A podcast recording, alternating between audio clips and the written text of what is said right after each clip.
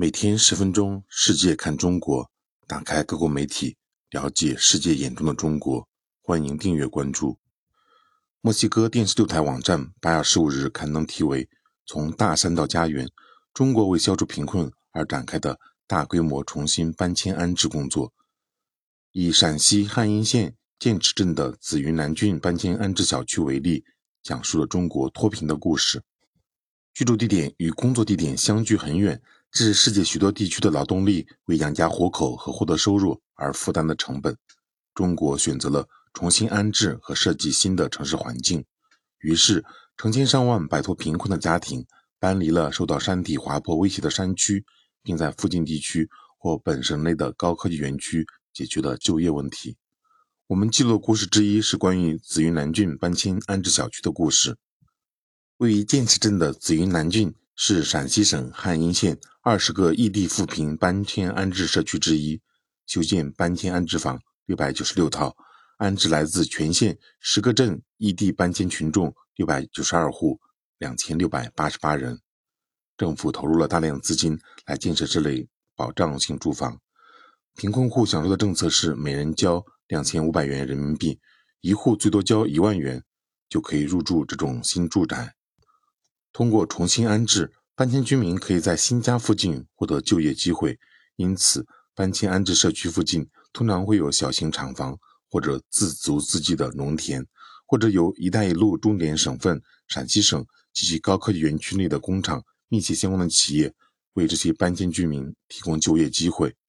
其中许多项目被设计为多个阶段，因此随着更多居民不断到来，总有机会让增长持续。例如，发展更多的种植区、小型商店等，这些搬迁过程的时间相对较近，显示出中国已经拥有处理这些社会问题的经济能力。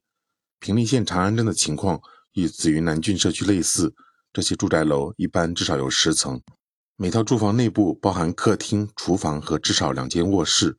钟先生一家就住在其中一套住房内，一家之主钟先生是一名电工。保证搬迁居民的收入稳定是这种措施寻求解决的主要问题。为保障所有居民的权利，地方当局建立了有三个载体支撑和八个中心服务引领的支撑体系。三个载体是由社区居委会、社区工厂、农业园区，他们旨在解决搬迁居民的快速融入和就业等问题。这些对于搬迁居民尽快拥有收入至关重要。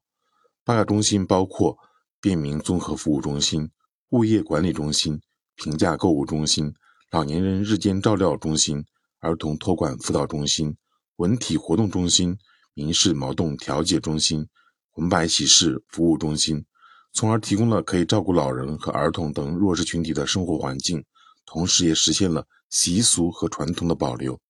这些将构成新社区的社会福利体系。包括艺术活动在内的各种协会组织，是这些新社区营造团结氛围和充实居民休闲生活的重要引擎。为此，每个社区的小广场都以系统的方式成为当地艺术表演和其他娱乐生活的集中场所。在安康市，已有许多村庄完成了搬迁。这些村民原来的家园因为山地滑坡等自然灾害而处于非常糟糕的状态。在新的搬迁安置小区，我们有很多保障，住房和教育等等。搬迁居民陆女士在她家的客厅这样说：“她告诉我们，她在2019年搬进了现在的新小区。”